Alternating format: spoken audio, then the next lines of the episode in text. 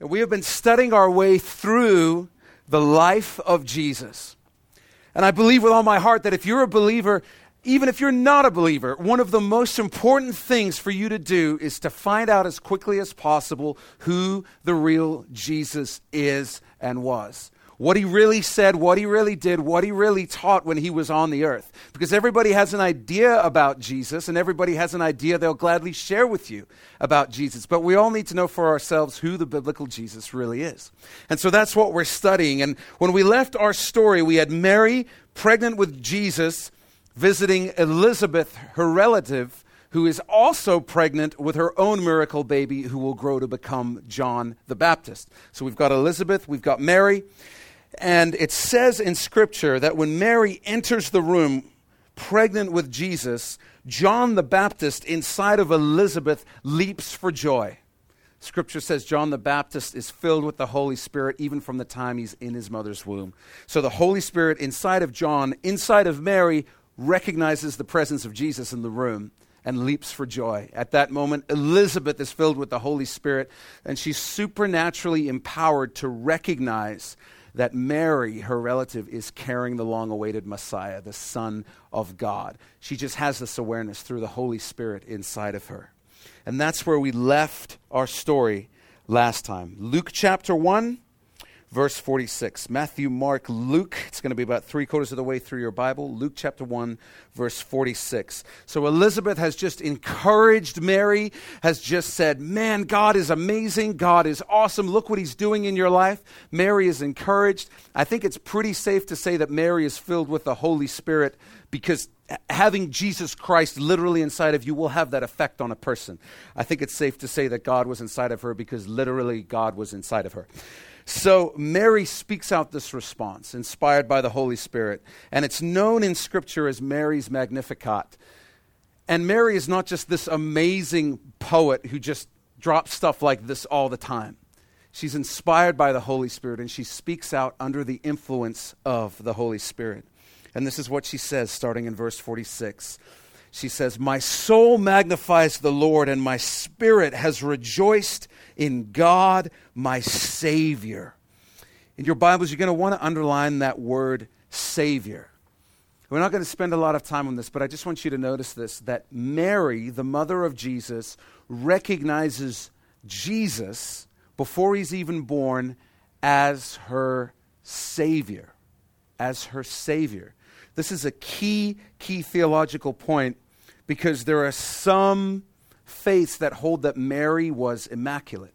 And the term immaculate means that she basically didn't sin. She was not affected by the fall of man, and she was born sinless. But what you see right here in Scripture is you see Mary referring to Jesus as her Savior, which implies that she needs a Savior.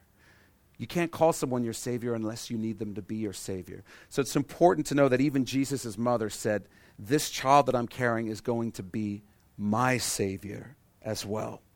In verse 48, she continues, For he, God, has regarded the lowly state of his maidservant. For behold, henceforth all generations will call me blessed. For he who is mighty has done great things for me, and holy is his name. And, and Mary is praising God because she recognizes a couple of things. She's saying, There's God, he who is mighty, and he's done great things for me. She calls herself lowly and a maidservant of God. So Mary is speaking out in literal awe of the fact that the Almighty God has noticed her and blessed her. She's in absolute awe that God would do that. And this is where you see Mary's humility coming to bear. She doesn't view herself as anything special, she views herself as lowly and a maidservant. And she is in absolute awe that God would notice her. It's the type of wonder and amazement that we should all have toward God.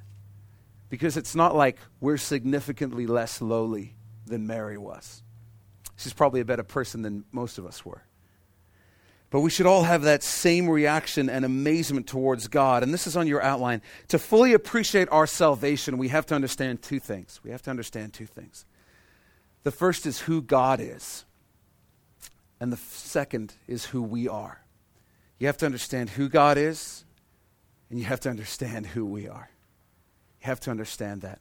Because if you have too low a view of God or too high a view of yourself, your awe and wonder towards the love of God will dramatically increase. And that's why you see people who, who are convinced that they're, they're really good people and that's enough. They're like, in some ways, well, of, co- of course God loves me. I'm a, I'm a really good person. We're, we're not that different. God's good, so am I. When Scripture teaches that the gulf between the goodness of God and our goodness is radical and extreme. Scripture teaches that we're born sinful. Scripture teaches there's no one who even seeks after God unless God empowers them to do that. And so Mary recognizes this enormous gap, and the result is praise towards God. And that's what should drive our praise is that we never get over the fact that this amazing almighty God has noticed us. He's noticed us. If you're a follower of Jesus this morning, he, he's done something amazing in your life. He's done something amazing in your life. You were lost, but now you're found. You were dead, but now you're alive. Whoever you are, if you believe in Jesus, He's given you an eternity in His presence. An eternity in His presence. We have no less reason for wonder and amazement than Mary had. We're going to continue in verse 50. It says, And His mercy is on those who fear Him from generation to generation. Let's underline that word fear Him. His mercy is on those who fear Him from generation to generation throughout Scripture in multiple places, but, but let's take one example. Proverbs 1 7, it says, The fear of the Lord is the beginning of knowledge, but fools despise wisdom and instruction. This fear that we're talking about, that the Bible says is the beginning of knowledge, the beginning of wisdom, is, is literal fear. It's literal fear. It's not a code word for respect. It's not a code word for reverence. It, it's literal fear.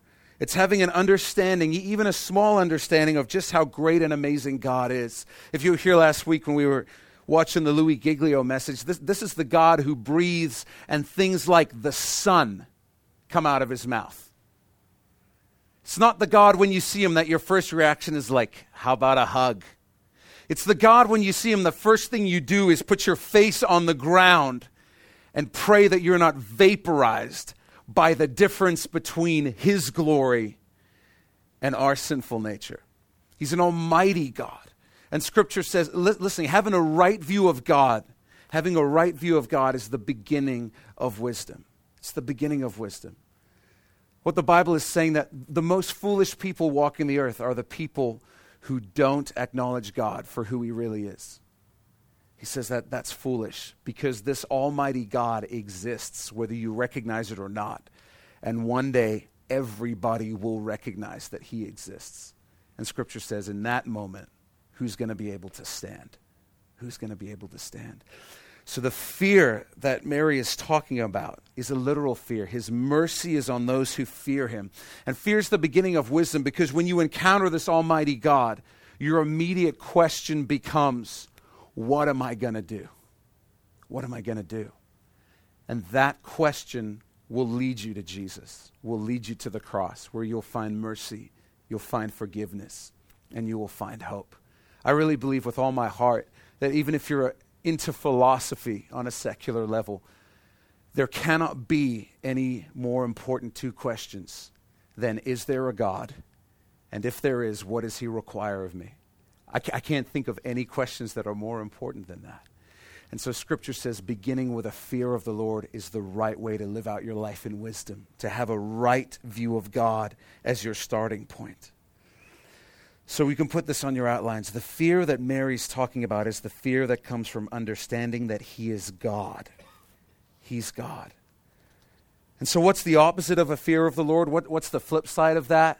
In verse 51, Mary says, He has shown strength with his arm, and you might want to underline this. He has scattered the proud in the imagination of their hearts. He has scattered the proud in the imagination of their hearts. This verse is terrifying. It's terrifying. Because Mary's drawing a contrast. She's saying, on one hand, the beginning of wisdom is fearing God, saying, This is an almighty God. I need to listen to him. She says the opposite of that is pride, those who refuse to acknowledge God, refuse to rightfully acknowledge God. And so, what God is saying is, He's saying, listen, for those people who are not interested in me, I'm just going to let them run wild in their own imaginations, like infants who are out of touch with reality. The kind of people that He's talking about really are people who, I've used this illustration before, but I've seen every episode of the TV series House ever. Every single episode. Love the show. And they always have in the show, they, they have a mystery disease, right? You know, somebody's eyeballs are exploding or something like that. And so they get out the whiteboard and they get in the room and they're like, well, what could it be? And the first guess is always lupus, and it's never lupus. And so they have the whiteboard there, and then they start putting stuff up, and then they start smashing each other's ideas till they only have one option left. And I think the best illustration I can give when it comes to the proud is anybody who asks the big questions in life. Somebody who says, I, I want to know why we're here. How did the universe come to exist? What's the meaning of life? They ask those questions, but the first thing they do is they walk up to the board, they write the word God, and they put a line through it. And they say, Now let's talk. And they've predetermined that God will not be a part of the conversation.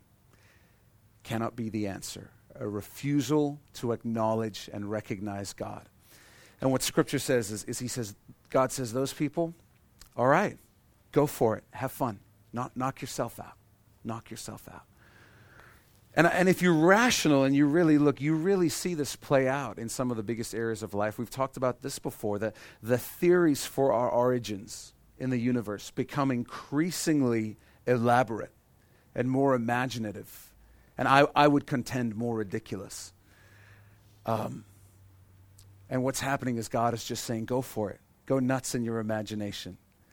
Come up with another explanation other than God. And the ultimate reality is that the only answers you're going to come with are soon going to start getting more and more ridiculous. And they actually require, I believe, more faith than believing in God. So it's a terrifying thing to have the God of the universe say, You know what? You're determined not to know me. I'm done revealing myself to you. Go have fun with your imagination.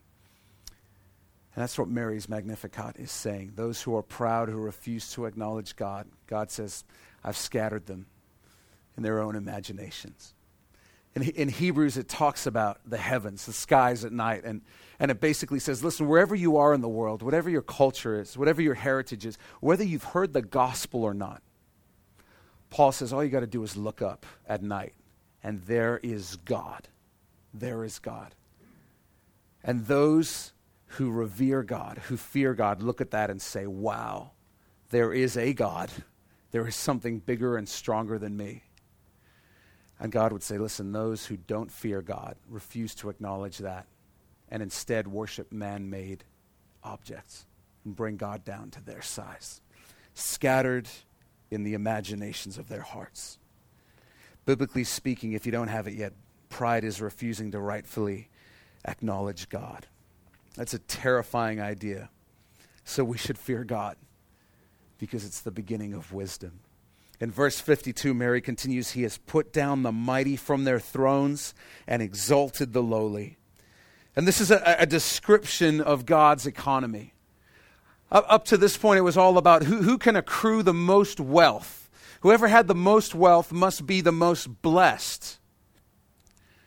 And what Mary is saying, listen, this, this is what you've done. This is what you've come to do. You've taken the lowly, you've taken the humble, and you've made them the most important. And she's speaking about herself, and she's saying, You started with me. You took someone lowly, and you gave them a responsibility that they did not deserve. You, you put the Son of God inside of me, and I don't deserve that. But you're bringing a whole new economy to bear on the earth. And we'll read that later on in the teachings of Jesus, where Jesus says, If you want to be the greatest in heaven, be the least on earth, be the servant of all.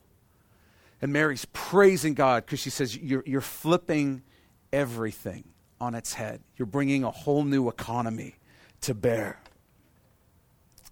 Verse 54. Verse 53, I'm sorry. She says, He has filled the hungry, those who seek God, with good things, and the rich He has sent away empty. And I just want to let you know, she's not talking about literal wealth. Jesus isn't like a communist or something crazy like that where he hates rich people. What she's saying is those who seek you, who recognize their need for you, who are hungry for you, you filled them. But the rich, those who don't think they need you, those who think they have all they need, you sent them away hungry. You didn't reveal yourself to them. Verse 54 He has helped his servant Israel in remembrance of his mercy, as he spoke to our fathers, to Abraham, and to his seed forever. And Mary remained with her, Elizabeth, about three months, and then returned to her house. Mary was, was overjoyed because she counted herself among the lowly. She counted herself among the hungry, whom God had satisfied. And she recognized that an almighty God was interacting with her and blessing her in a way that defied belief. It was amazing. And she loved Jesus for it. And so, the same reasons that Mary burst out into praise 2,000 years ago are the same reasons we should burst out into praise today. Because God has done great things for us, and He has regarded our lowly state where we are right now, and He's come to us. Continuing in verse 57, it says, Now Elizabeth's full time came for her to be delivered, and she brought forth a son. When her neighbors and relatives heard how the Lord had shown great mercy to her, they rejoiced with her. So it was on the eighth day that they came to circumcise the child, which was standard cultural practice for all Jewish boys. And they would have called him by the name of his father, Zacharias. His mother answered and said, No, he shall be called John. But they said to her, there, There's no one among your relatives who's called by this name, John. So they made signs to his father what he would have him called. Because the idea was your firstborn would be named a lot of the times after the father. So they're saying, uh, he's Zacharias, and you're going to name him John. Are, are you sure? They're, they're thinking like this is something Elizabeth is doing to exploit the fact that he can't speak. She's going with the name that she really wants. So they're making signs from being like, Are you sure? Is she just trying to pull the wool over your eyes, basically? So remember, Zacharias had received a visitation from the angel Gabriel, who had told him, Listen, your wife who's been barren her whole life is going to give birth to a son.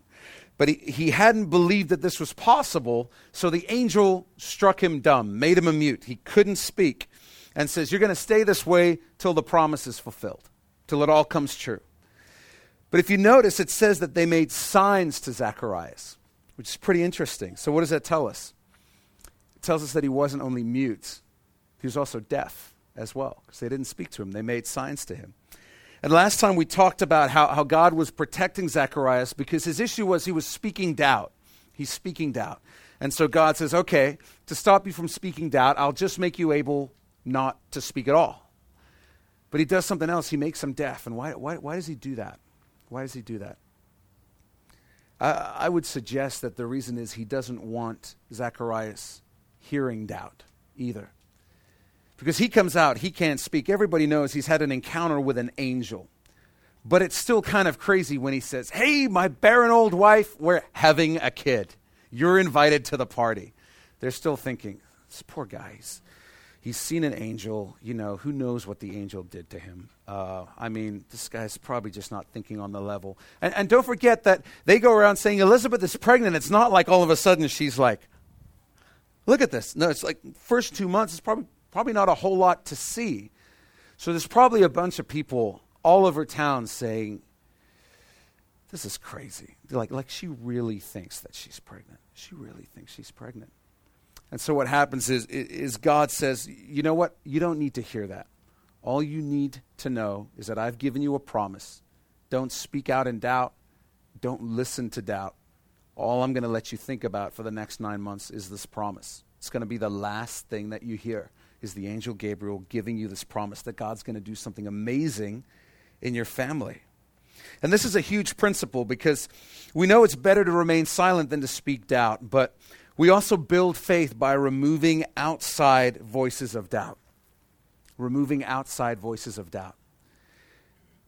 And, and I'm not saying that you should quit your job because there's people who don't believe in Jesus at your job. But what I'm saying is, in the areas where you get to choose who you fellowship with, I want to encourage you to fellowship with people who build your faith rather than tear it down because we all need that. We all need that. And the greatest danger that we all face as believers when it comes to faith isn't actually the people at work who don't believe in God. The greatest danger is other believers who believe in God but don't believe God. Don't believe God. And we all know people like that, don't we? Where we say, man, I got this promise in God's word, I'm believing for it. And they're like, wow, you know, like that's a really cool Bible story, but I, I don't know that God like really does that stuff. I, I just hate to see you disappointed. I just hate to see you get your hopes up. And we all know people like that. And I want to encourage you, as hard as it might be, you, you might need to seriously limit the amount of time you spend with people like that who tear down your faith. You need to make sure that the believers that you're hanging out with build your faith and leave you with a greater confidence in God, not a lower confidence in God. It's having the attitude that says, okay, you know, you, you might not believe that, but I'm chasing everything God has for me. And I don't have time for the voice of doubt. I only have time for the voice of faith. I encourage you to really think about who you're fellowshipping with and whether they're building your faith or tearing it down. So, after nine months of not being able to talk, I think it's safe to say that Zacharias has learned his lesson. I would say that a fear of the Lord has probably returned to Zacharias over these nine months. A fear of the Lord has returned. And so here's what you notice is God really did three things for Zacharias. He made it impossible for him to speak doubt. He made it impossible for him to hear doubt. And he restored to him a fear of the Lord, which is the beginning of wisdom. And I'm sure that he got very quickly to the place where he said, I probably should have just believed the angel. Yeah, I probably should have believed the angel. And that's why when they say to him and they make signs and they say, Do you really want to name this kid John? It says this no hesitation, verse 63. And he asked for a writing tablet and wrote, saying, His name is John. No discussion. It's John. He's learned his lesson by now. And so they all marveled. Everybody's like, God is doing something here. And I love this. Verse 64 Immediately his mouth was opened and his tongue loosed, and he spoke praising God. He spoke praising God. And I don't think that Zacharias is most excited about being able to speak again. I don't think he's walking around going, la, la, la, la, la, la, la, la. This is, all, I think what's hitting Zacharias is this wave of emotion where it suddenly all comes together, and suddenly he's back in the temple. Gabriel standing in front of him again. Every word that he heard promise from God is flooding through his mind. And now he's standing there and he's saying, I, I am looking at my own, with my own eyes, at the fulfillment of God's promise. Here it is. Exactly like he said. Exactly like he said. And there's this wave of emotion that just comes over Zacharias. And he's overwhelmed by the goodness of God. And he had to be thinking things like, I, I, I doubted and he did it anyway. He did it anyway. The scripture says, even when we are faithless, he remains faithful. He's overtaken by the emotion of the moment and what God has done for him. We all face this situation over and over and over again in our lives. We have the, the promises of God in His Word, and sometimes God speaks directly to us, and many of us have received specific promises from God. Maybe you've received a promise that this is something God wants to do in your life. Maybe you've received a promise about your kids, about a family, about a future husband or a future wife, about a job, about what God can free you from. You know God's promised it to you. And the moment you received that promise was, was good, even though it seemed unrealistic, it seemed like a, like a pipe dream you know that God always keeps his promises. He's perfectly faithful. He's batting 100% every single time. He's got a perfect, perfect track record. And so, when, not if, when, when his promise is fulfilled, we'll, we'll praise him and we'll celebrate just like Zacharias did. That's not really the hard part, is it? The hard part isn't the promise. The hard part isn't the euphoria of, I got this word from God and this is what he's going to do in my life. And the hard part isn't, God kept his promise. This is amazing. I'm going to tell everybody. Hard part is the gap in between those two places. And this is on your outline. The challenge for us is living and speaking in faith between the moment we receive the promise and the moment the promise is fulfilled. That's the hard part, isn't it? Living and speaking in faith over here, somewhere between receiving the promise and seeing the promise fulfilled. Do you remember when Gabriel visited Mary? He, he said, Rejoice. And the reason he gives is, For the Lord is with you. He doesn't say, Rejoice, I'm here to deliver a step by step plan for you of how God is going to do all this. Just says, Listen, you're, you're carrying the Son of God. He's going to do great things through you. Great things are going to be done. Rejoice, God is with you. What else? That's it. That's it.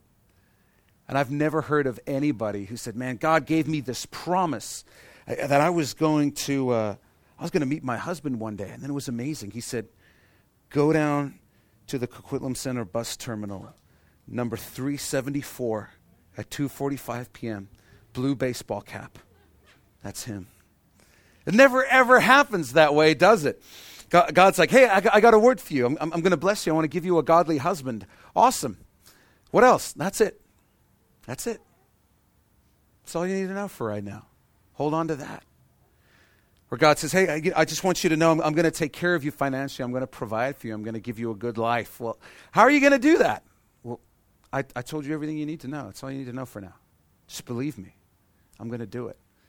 And you find yourself immediately in the place between receiving the promise, which you're thankful for, and the time that the promise is fulfilled, and you're stuck in the middle. That's where most people give up, isn't it? somewhere in between the two. Somewhere in between the two. Zacharias reminds us how the story ends when we get a promise from God. It ends every single time with God keeping his promise, with us in awe of how he did it. And 99% of the time with us saying, I never would have thought he would do it that way. I couldn't have written this out. I couldn't have dreamed this up. Couldn't have come up with this myself. Because he's perfectly faithful every single time. He's perfectly faithful. He's going to do it in your life. He's going to do it in my life. And whatever you're praying about right now, I don't have any insight for you on how he's going to do it. I don't know. I just know he's going to do it because he's faithful. You've experienced his faithfulness, so have I. And that's enough. God says that's enough. That's all you need to know for right now. So, what do we do? What do we do while we're, while we're in this place in the middle? I think there's a couple of things we do. One of them is I think we count our blessings. And what I mean is we count what God has already done. You know, we, we lose heart and we get fearful when we act like this is the first thing God's ever promised me. So I don't know if he's going to do it. This is the first thing God's ever done for me. I don't know if he's going to keep his promise. And then you begin to look back on your life and you begin to say, well, wait, but he, but he did this. And when I was facing this situation, he did this. And when I was facing this challenge, he did this. He did this. He did this. He did this. And you keep a record of those things and you start to say, logic says, he'll do this too. He'll do this too. And the other thing we do is we set our heart on praising God in advance for the outcome. We set our heart on praising Him in advance for the outcome. We've got the promise and most of us can muster the faith to believe that He's going to do it. We just lose heart because we don't get the details of the how. And so when you're in that space in between, that's when you just begin to thank God that you know where this is going. God, I don't, I don't know how you're going to do it, but I know you're going to do it. I know you're going to do it. That much is not in doubt and you focus your energy and your praise and your emotions on that. You don't focus your emotions on how, how, how. How are you going to, how is it possible? How could you possibly just, I know you're going to do it. I know you're going to do it. And that's how you make it through. And when other people say, say how, have you noticed that that's a, that's a favorite question of other people as well, is, well, how? Well, I got this promise from God, He's going to do this. H- how? I want to encourage you to get comfortable answering that question with, I don't know. I don't know. I just know he's going to do it. Get comfortable with, I don't know. I just know he's going to do it because he's God. And he's always been faithful, and he always will be faithful. Verse 65 says, Then fear came on all who dwelt around them. And this is the same kind of fear that Mary spoke about in her Magnificat. It's the fear that comes on everybody when they suddenly realize this, this is God. This is God. There, we've had a visitation from heaven in our town to people we know, and God has done a miracle here in our midst.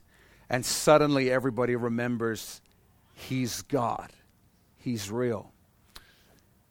And I think what we lose when we read this is, is, we forget where we are in terms of biblical history.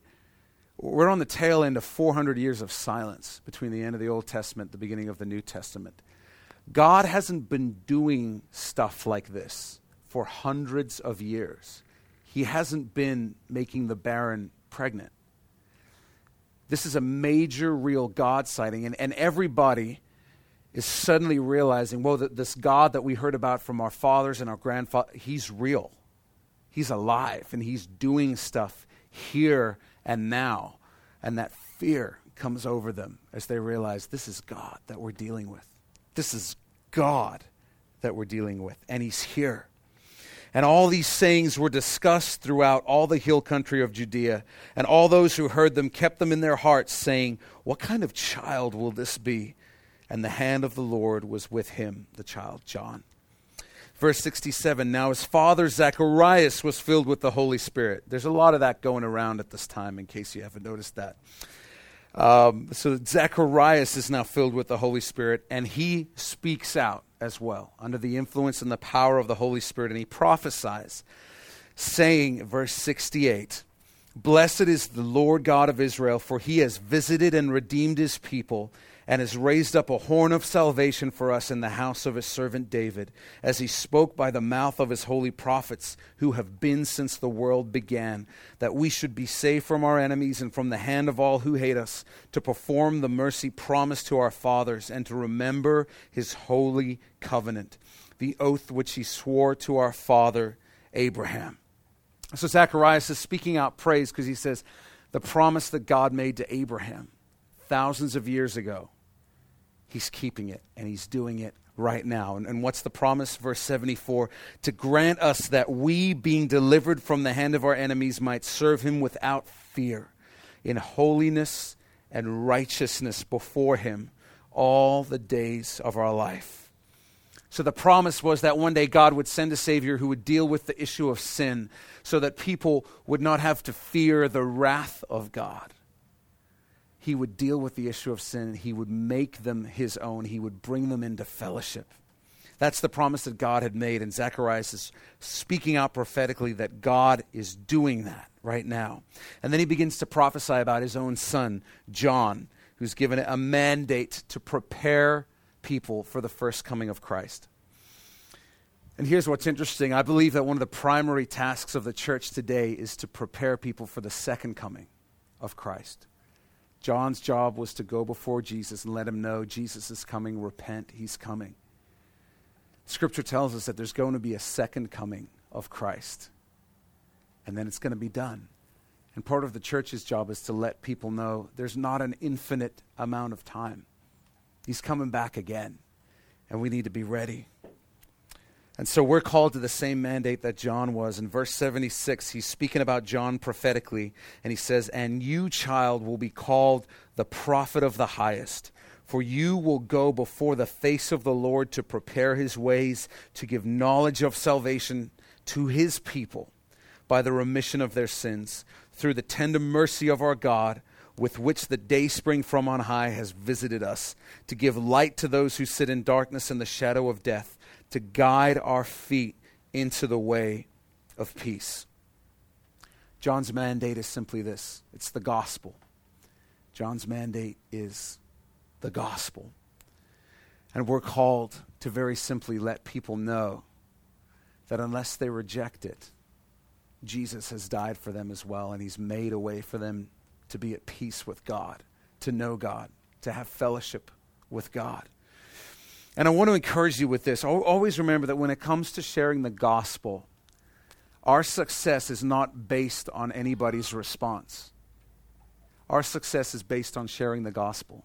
You know that there's not a single verse in the Bible where God says, share the gospel, try to average at least a 30% success rate? He doesn't do that. And that's why some of the greatest missionaries in history that we admire were terrible failures when it came to success rate. And we forget that the giants of Scripture, whose stories we read, where they went and thousands were saved, also had towns where they went to and they beat them and threw them out the city. Now, in the eyes of Jesus, do you believe that God viewed the city where they saved thousands as a success, but he viewed the city where they beat him and threw him out as a failure? I think God viewed it all as success.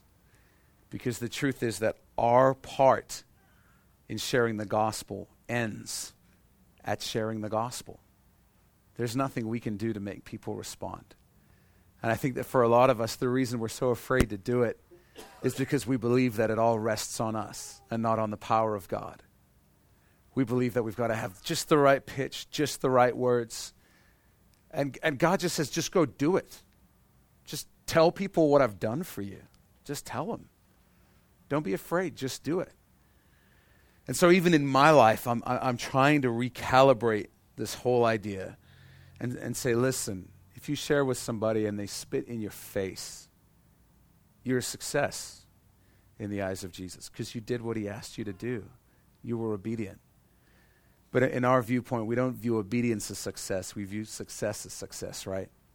Did I close? Is what we really wonder.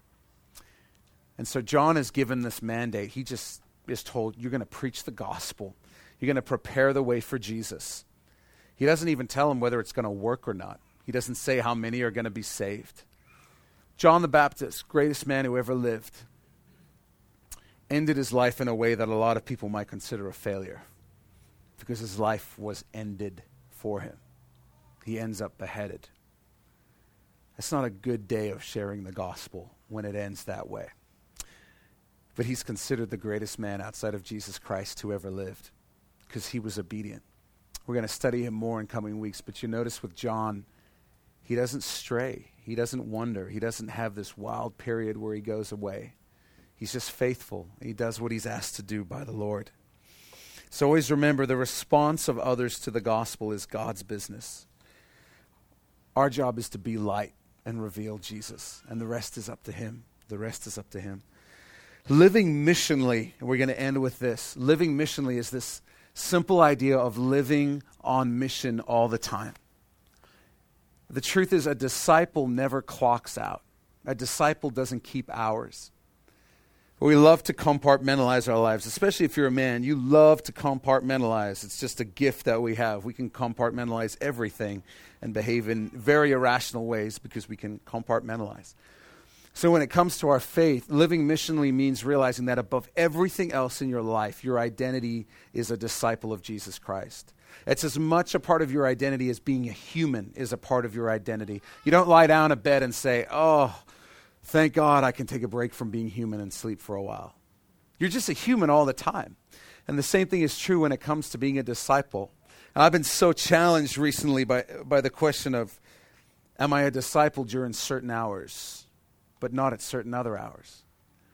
And so I, I want to challenge you with this thought. Are there times in your life when you clock out as a disciple? Is it maybe work? You go into work and you say, you know, work is work. Work is paying the bills, taking care of business. Uh, I'm not really a disciple during that time. I'm not on. I put, put the switch to standby. It, what does it look like in your marriage?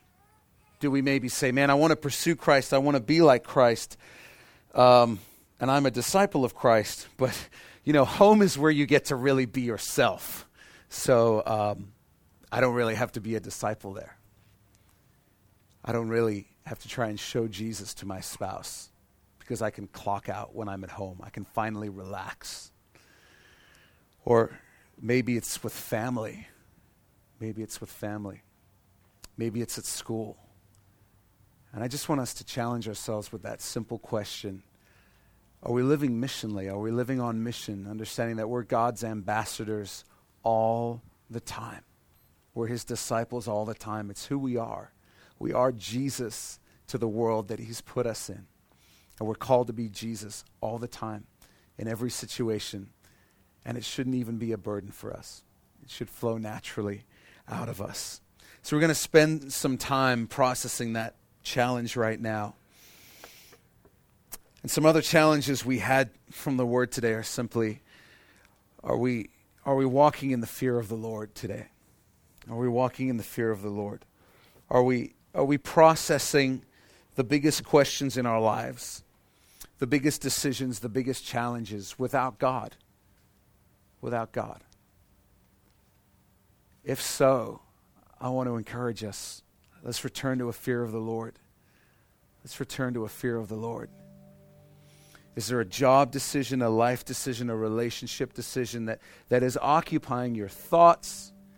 But if you're honest, you'd say, man, God isn't even in the conversation in my mind. I haven't consulted him, I haven't invited him in. If that's true, would you fear the Lord this morning and bring those things to God today? Just ask him to speak to you. Just say, God, this is what's going on in my life. Would you speak to me? Would you meet me where I'm at? Are we holding on to the promises of God in faith, not speaking doubt, not being overwhelmed by how is he going to do it? How could it be possible? I just don't see a way.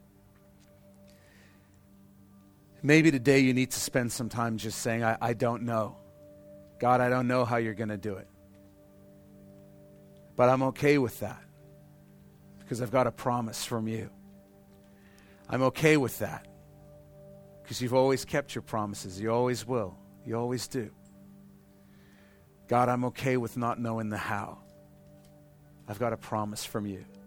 And today I praise you because the day is coming when I'll praise you for finishing what you started and for keeping your promise. You know that when we get to heaven one day, the reason we'll praise forever is because we'll be celebrating the fact that God kept his promise. And we arrived in his presence. And we're going to be overwhelmed one day by that emotion when we arrive in his presence that he did it. He did it exactly like he said he would. And, and here we are. And there's Jesus. I can't imagine what that moment's going to be like. Can't imagine what that's going to be like. So, if you would, would you just bow your head and Close your eyes for a moment. And I want to ask if any of those issues brought up by God's word today are speaking to you in a, in a very personal way. Maybe you're thinking, I, I just need to give some things to God today. I need to invite Him in. I need to trust Him. I need to let go of some things. I need to let go of some control.